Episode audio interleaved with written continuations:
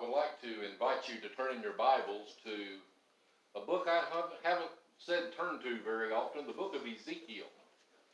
Uh, Ezekiel chapter 37. This is one of the more bizarre stories uh, in the in the Bible. It's going to be kind of a, a little bit of a weird story when we read it. Ezekiel is that way. A lot of good messages in Ezekiel.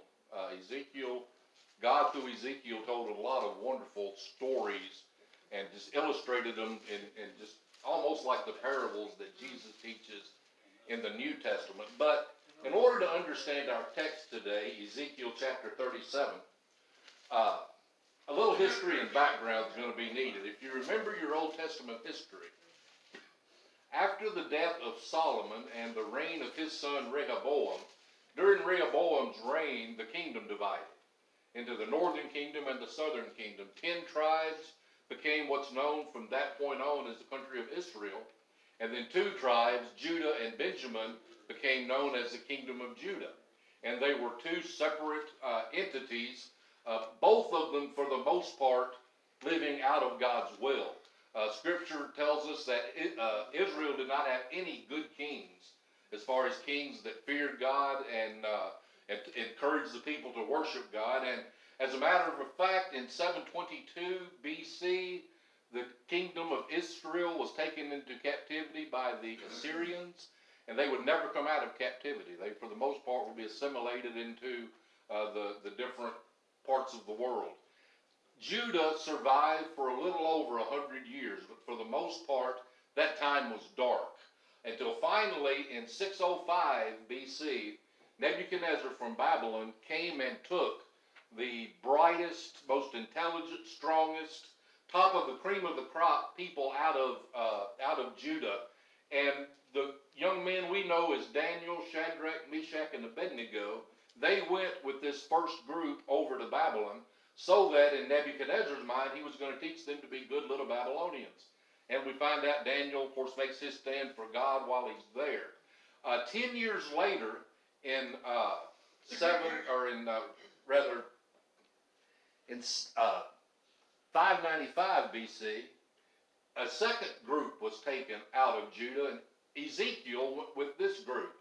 And then finally, 10 years later, 586 BC, uh, Nebuchadnezzar comes to Judah, Jerusalem for the third time, and this time he's had enough. The people kept trying, for some crazy reason, they thought they could rebel against uh, Babylon and be okay. Finally, Nebuchadnezzar says, I've had enough.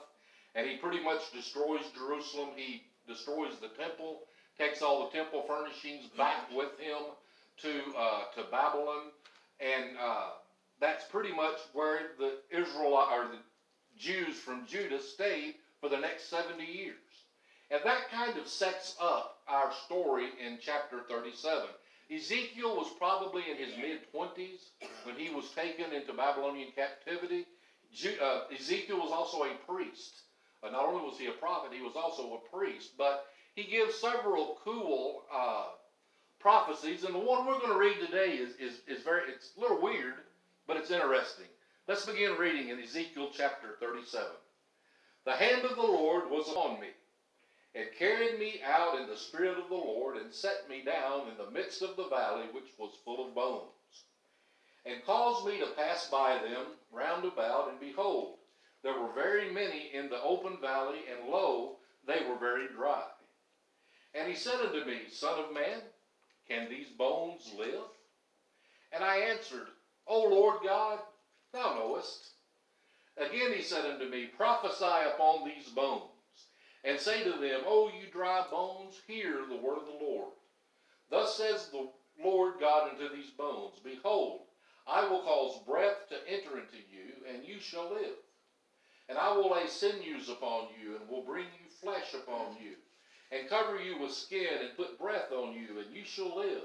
And you shall know that I am the Lord. So I prophesied as I was commanded, and as I prophesied, there was a noise. And behold, a shaking and the bones came together, bone to his bone. And when I beheld, lo, the sinews and the flesh came up upon them, and the skin covered them above, but there was no breath in them. Then he said unto me, Prophesy unto the wind, prophesy Son of Man, say to the wind, Thus says the Lord God, Come from the four winds, O breath, and breathe upon these slain, that they may live. So I prophesied as he commanded me, and, and the breath came into them, and they lived and stood upon their feet, an exceedingly great army. And he said unto me, Son of man, these bones are the whole house of Israel. Behold, they say, Our bones are dried, and our hope is lost. We are cut off for our parts.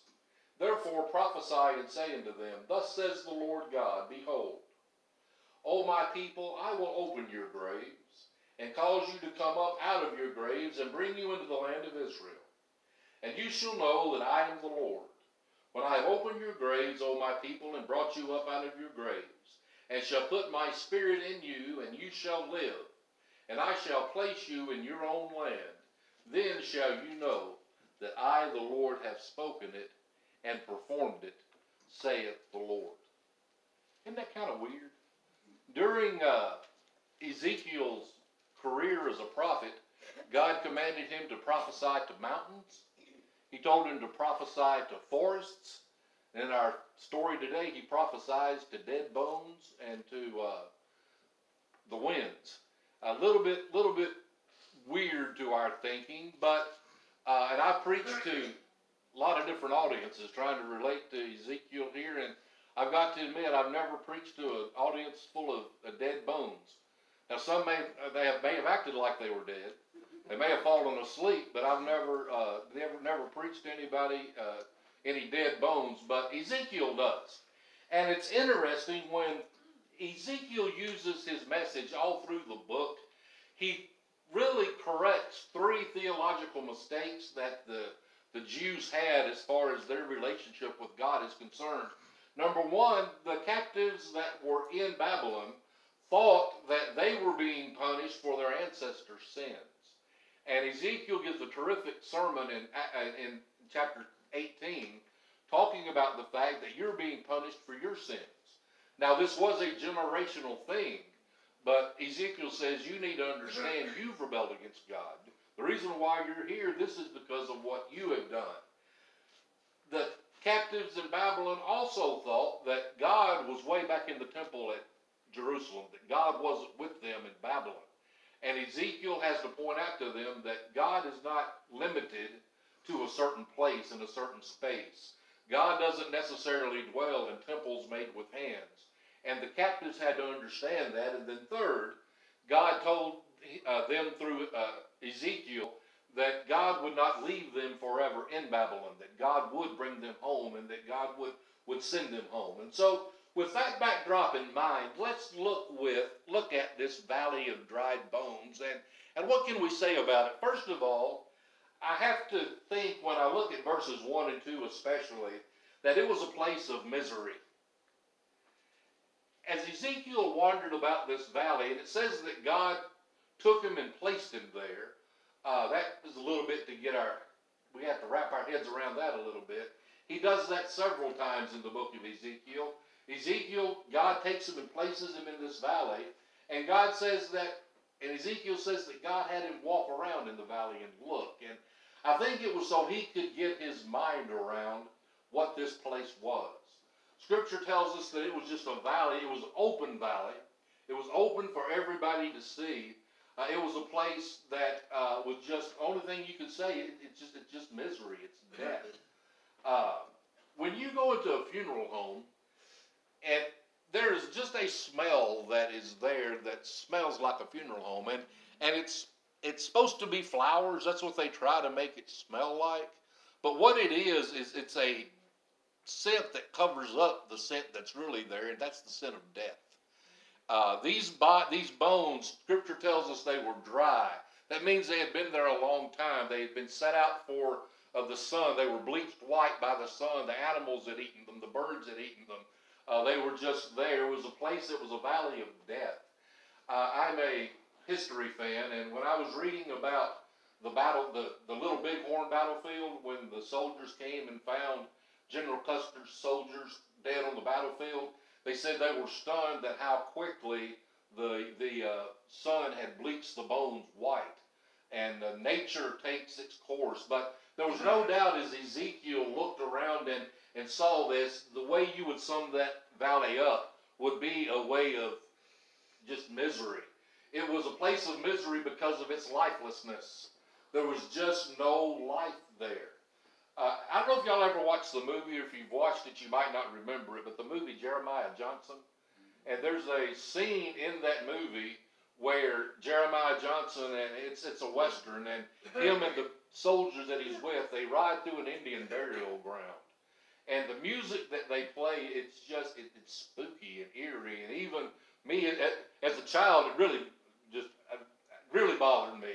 But as an adult watching that same scene now, it's I'm still it's just a place of death. It's just a place of lifelessness. What, what can dead bones do? Nothing. They're just they're just laying there. They have no identity. They have no ability. They have no action. There's nothing that they can do. They're just dead. They're lifeless. So this was a place of misery because of the lifelessness. It was also a place of misery because of the shamefulness. For a Jew, a Jew took very special care and respect for a dead body. We talked about that a couple of weeks ago. How they would, when we was looking at the death of Jesus, how and the Jews would put spices and they would treat the body with respect. Well, these bodies were just laid out in the open for everybody to see. Uh, it was disgraceful. It would have been shameful for a Jew uh, to have done that. Uh, interestingly enough, in the book of Deuteronomy, and I'm not going to read it, but I'll give you the scripture reference. You can read it a little bit later.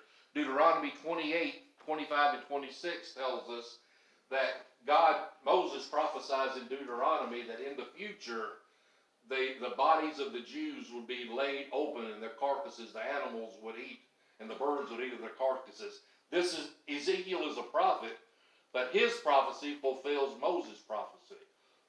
So this was a place of death. This was a place of misery. And not only that, it was a place of mystery. In verses 3 and 4, God asks a question to Ezekiel. God says, Son of Man, and by the way, Son of Man is the title that God uses for Ezekiel. He normally doesn't say Ezekiel, he says Son of Man. Son of Man, can these bones live? In other words, is there anything alive out in this in this valley that you've seen? I've, I've had you walk about it, I've had you look at it. Is there anything that's living? Now, Ezekiel had walked with God long enough not to walk into this trap wide open. The first answer was that, well, of course not. These bones can't come to life. They're dead bones. Once you're dead, you're dead. Ezekiel says, Lord, only you know. In other words, you can do with these bones what you want to do with them. It's a place of mystery because of the fact that it can't be understood with human reasoning. Notice verse 5. Thus says the Lord God unto these bones, Behold, I will cause breath to enter into you, and you shall live you can't understand it with our reasoning. If these bones were going to come to life, it would be due to something Ezekiel or no other human could figure out. Ezekiel could whip out his slide rule and say, oh, here's how we can make these bones live.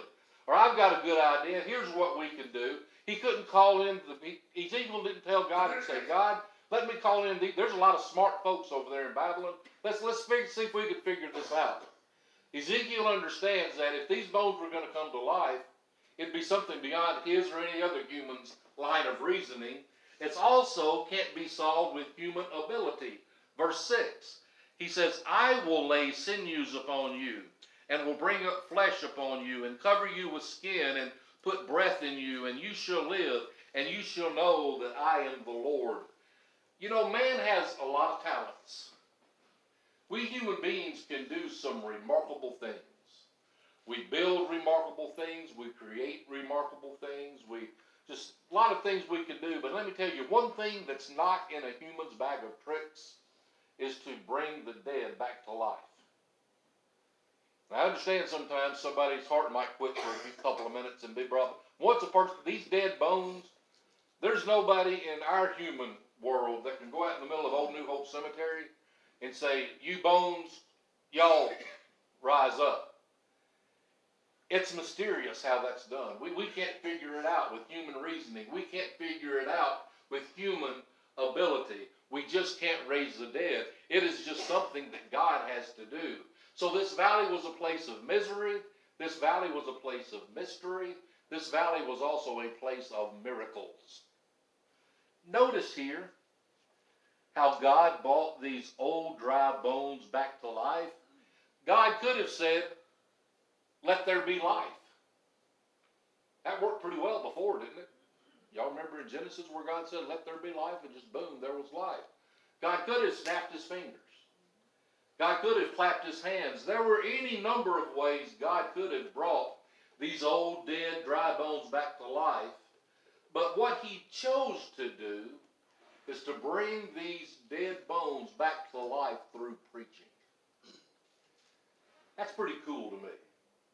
Because, like I said before, as a preacher, I've never preached to dead bodies. I might have thought they were dead. I have to speak a little louder to see if they move sometimes. But I, I never preached to dead. God tells Ezekiel, preach to these bones. And to Ezekiel's credit, Ezekiel has walked with God in, in this ministry long enough where it doesn't seem weird to him. He just does what God says to do, and he begins to preach to these bones. This shows the power of God's Word. Now, this morning, I hope you did not come to hear the messenger, but I hope that you came to hear the message. Because I'm going to do the best as a job as a messenger to present the message the Lord's laid on my heart because it's the Lord's message. And just not preaching alone, it wasn't just preaching alone that brought these dead bones back to life. God's Holy Spirit worked on the preaching. Notice what it says here in verse 5. Thus says the Lord God unto these bones, Behold, I will cause breath to enter unto you. In verse 9, Come from the four winds, O breath, and breathe upon these slain that they may live. This word breath is the Hebrew word ruah. And I know that doesn't mean anything to you, but this is the same Hebrew word that's used in Genesis chapter 2 and verse 7 when God created Adam. And it said that he breathed the breath of life into him. That is this word ruah. This is not just breath, this is God's breath. This is the Holy Spirit. What God did through the preaching of Ezekiel is to send his holy, at, the sound of Ezekiel's words, the Holy Spirit then, when, when, when Ezekiel preached, the Holy Spirit acted, and these bones came to life. How would you have liked to have been Ezekiel and seen these bones? Uh, Ezekiel says there was a noise. And I heard this noise, and these bones started moving. And and the bones started moving, and tendons came on them, and, and skin came on them. It says, but they did, still didn't have breath. And so God says, Son of man, speak to the four winds. And this basically is the idea that God is bringing the wind from everywhere, breath from everywhere, His power, breathe breath. And this, this breath enters these dead bones. And it says that they stand up and they become a great, mighty army. And people say the Bible's boring. Isn't this pretty cool? Now, I know we have the movies today, Walking Dead and Zombie Apocalypse and all that kind of stuff. This has got that beat hands down. God takes these old dry bones and through the power of preaching, through the power of His Word, the Holy Spirit puts life back into these bones. So it was a place of misery. It was a place of mystery. It was a place of miracles. But we also need to understand the motive of the valley of dried bones. Verses 10 to 14 tell us that these bones represent Israel. It's been a long time since Judah and Israel had a living relationship with God. In their minds, God was dead. They started following after these other gods and goddesses. And, and so in their mind, their God was somebody that was an old man way back and that he brought our people out of Egypt, but they forgot about that. And God, in turn, forgot about them. And he told them Remember we remember our daily Bible reading when Joshua and Moses both told the people, as long as you follow me, and as long as you trust me, and as long as you don't go following after these other gods and goddesses, he says, I will take care of you. I will make sure you have what you need. I'll provide for you. He says, but when you leave me and go chasing after these other gods and goddesses, he says, I'm going to cause famine and pestilence and disease. And he says, finally, if you won't turn around and straighten up, he said, I'll take you away into captivity. And God does it. They've been dead. But through Ezekiel, God tells these people, specifically Judah, God says, I'm not done with you yet. There's coming a time where I'm going, going to blow breath back into you, and you will rise and you'll become my army. This prophecy has two partial fulfillments, and the total fulfillment's not yet to be fulfilled. First of all, I told you at the beginning of the sermon, after about 70 years, some of the Jews left Babylon and went back and rebuilt Jerusalem and the temple and the walls. Uh, we get to Jesus' day. Jesus is crucified on the day of Pentecost. Remember when the Holy Spirit came and God placed His Spirit in the people? He continues to do that in the church age today. When we are saved, the Holy Spirit is placed in us. That's still just a partial fulfillment. The total, complete fulfillment of this prophecy is going to happen at end times when Jesus Christ comes and he sets up his millennial kingdom. That's in the future. But understand, you know what is cool about this to me? Is if God fulfilled this partially when he let the Jews go back home. And if he's filled this in the church age with the Holy Spirit, if he's done that, that tells me he's going to do the millennial kingdom thing too. If what if God's prophecies are coming true now, that's just something to build our faith that the future prophecies are going to come true as well. The motive of the valley of dry bones is these dry bones are Israel. But there's also a message in the dry bones for us today. We have a message for us today. You know what that message is? The Holy Spirit can breathe life into you and into me today. Now, I preach this message. Whether it sinks into your heart and whether it takes root depends on two things. It depends on you and it depends on the Holy Spirit. Are we going to let the Holy Spirit work on our hearts to let, let that message come in? The parable of the sower tells us that Satan is trying to take the seed away before it can take root. The question is, are we going to let it take root in our hearts and in our in our minds? Are we going to let the Holy Spirit make us alive today? And and let's look at this through two separate lenses. Number one, first, if you're not a Christ follower this morning, Ephesians 2, verse 1 reminds us that a person that hasn't trusted Jesus as their Savior is dead in their trespasses and sins. You are just as dead spiritually as that valley of dry bones were physically. You know, you may be walking around, but you truly are a dead person walking if you haven't trusted Jesus as your Savior. And Ephesians goes on and tells us that when we are dead in our trespasses and sins, that we have no hope. But then it says in verse 4, But God, who is rich in mercy, hath quickened us together in Jesus Christ. God makes us alive. Romans 1.16, For I am not ashamed of the gospel of Jesus Christ, for it's the power of God unto salvation to all who believe, to the Jew first and also to the If you haven't trusted Jesus this morning, if you're dead in your trespasses and sins, why not let Jesus breathe life into you this morning? Understand that you can't save yourself, but Jesus can. Simply saying, Lord, save me, I'm a sinner, and the Lord promises that He'll do that. Aren't you glad you don't have to pray, Lord, save me if I'm good enough? Aren't you glad you don't have to pray, Lord, save me if I'm rich enough? If you're like me, certainly aren't you glad you don't have to say, Lord, save me because I'm good looking enough? Aren't you glad there's no enough that can fill in that blank? Because we can't do enough, but Jesus Christ did enough. I'm going to say that again to make sure you get that. And those of us that are Christians, we need to remember that. We need a good dose of that too every now and then. We can't do enough, but Jesus Christ did enough. Amen. Jesus Christ is not only can he do enough to save us, he can do enough to keep us saved. Amen. He can keep us there.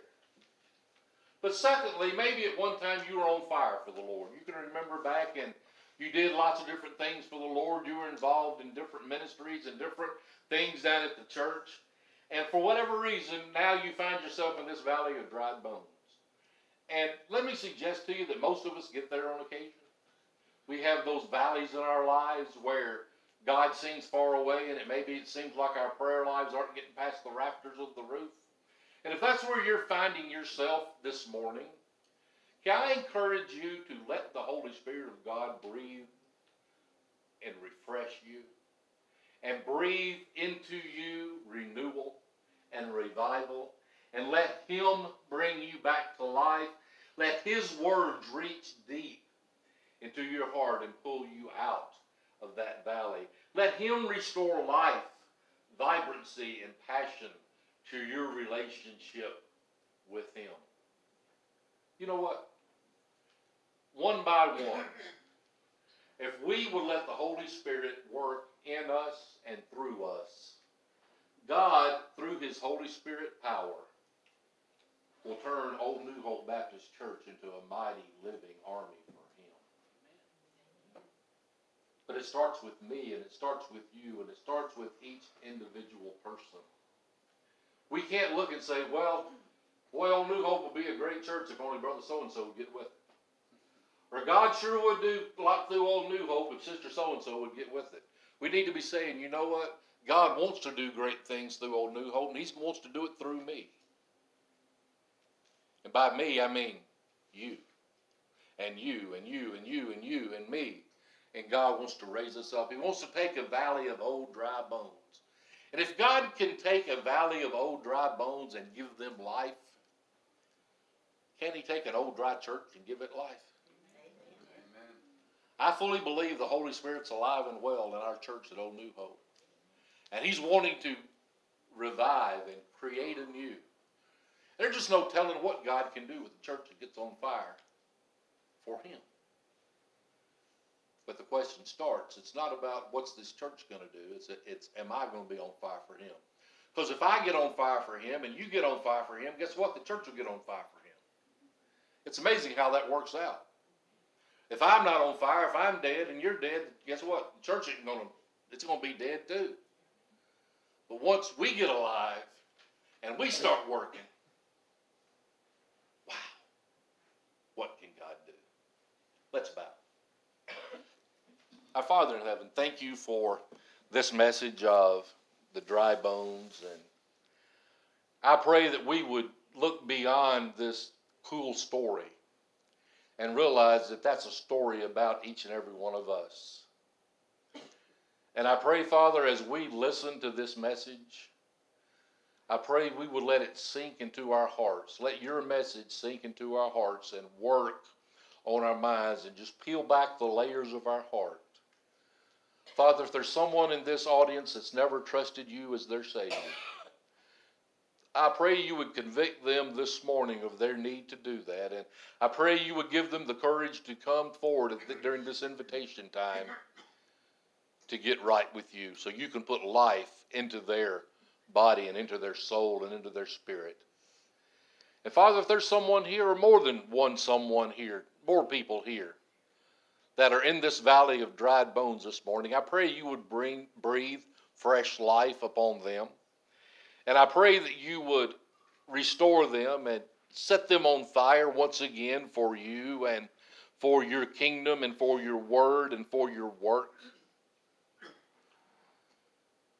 Father, I pray this message, this word, would find and take root in our hearts. Not because I preached it, but in spite of the fact that I preached it, Father, it's your word.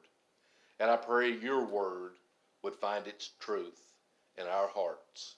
In Jesus' name, amen.